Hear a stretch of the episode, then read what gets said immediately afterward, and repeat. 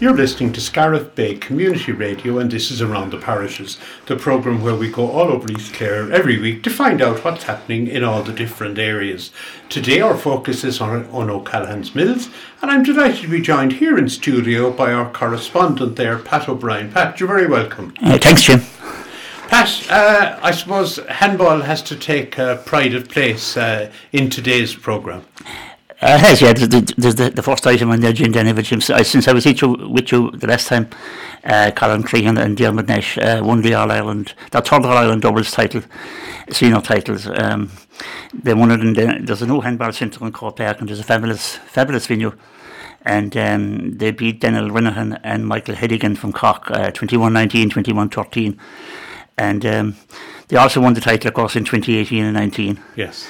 And um, you know, so it's, it's marvellous to see him going back again and winning their, their third, third, title. And sometimes I often think, you know, they, they play together in doubles, and sometimes they're in opposition in singles. Well, they meet up, they do, they don't meet. Well, there's a group of, I'd say there's a top group of seven or eight there, and they all meet at different times in in, in championships. And they all know each other very well. They all know each other, they do, yeah, yeah, yeah.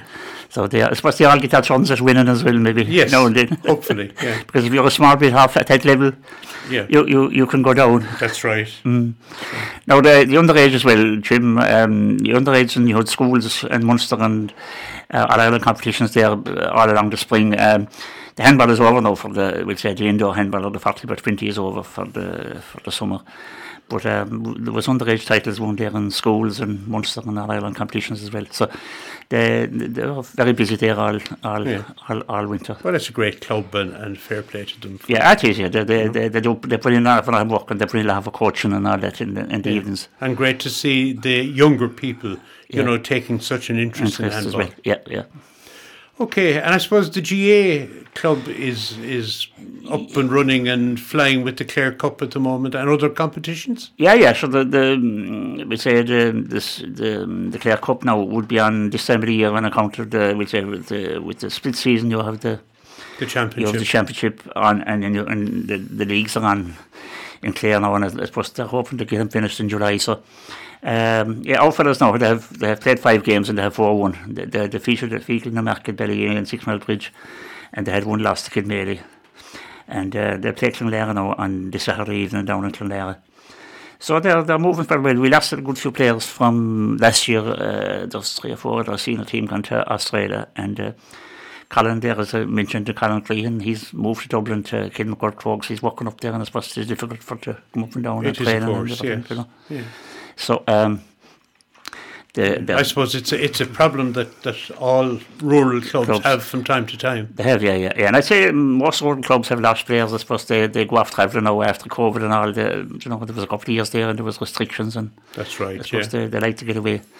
Uh, the intermediate team and the junior B team are playing away in the leagues as well, and they have their wins, have wins and losses. So the the the, the senior team are probably doing the, the best of the, the and the junior B haven't done too bad either. But I suppose the intermediate is the second team, and uh, the the when when when your players. Um, uh, gone away, then you, you, they're the next pick up for the season. Of course, yes, yeah. But I suppose it's key. it's staying in trim and yeah. you know keeping the practice up yeah. for the championship yeah. later on in the summer. Yeah. Okay.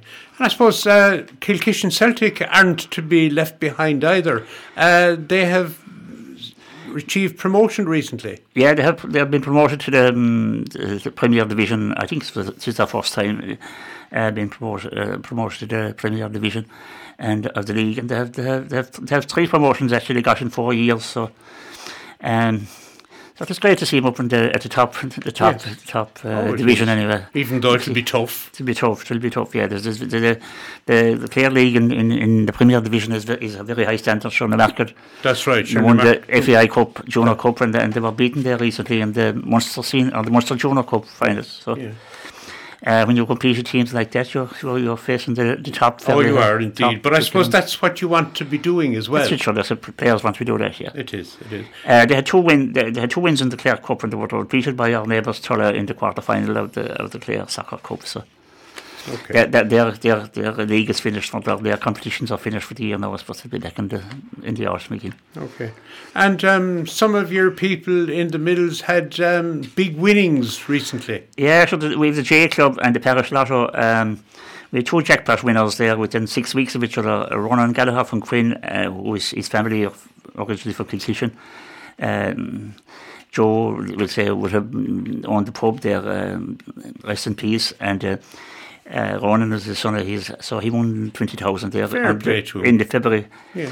And then we uh, we had a second lotto running because the, the when the when when it went up to twenty, you start again and you, you start down low and you, you go. We think we started around five thousand and we went back up along again. So the second one was uh, heading for the twenty as well. So David McNamara there from Kilkishen, who was involved in the club, won nineteen thousand two hundred.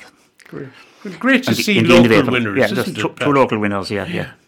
So the new jackpot now is five five eight. So uh, people can buy online or uh, from the promoters of the shops or the that's- Okay. it- And and, it's- it's a great, a great, great way to, to raise money as well, Jim. I think our lotto has gone since 1994. Yes. Yeah. And it's every week, Pat. It's weekly on Monday nights. Yeah, Yeah. Monday nights. yeah. Very good one. Yeah, we started. I think we started uh, the September before Clare won that Ireland, or October or September around that time before Yes, Clare won that yeah. Ireland in '95.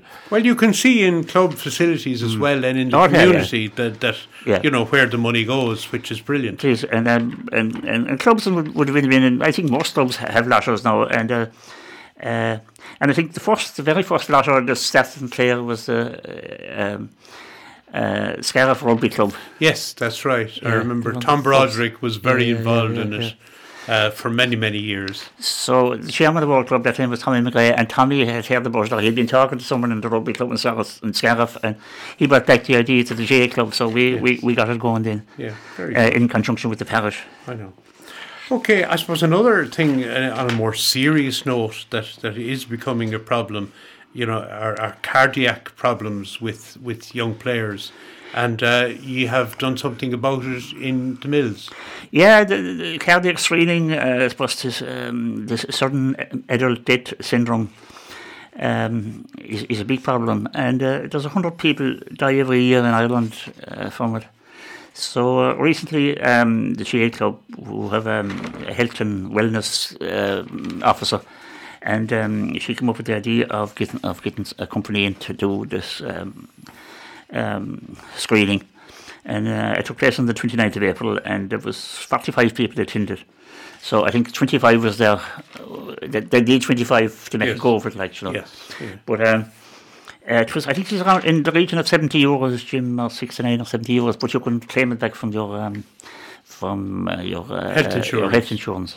Okay, very good. So uh, they had a good, they had a good turnout, uh, and it was marvelous to see Yeah. it. So and I mean, that has potentially saved lives. save around lives, yeah, yeah, yeah, yeah. And uh, you had a visit from uh, MEP Sean Kelly recently celebrating Europe.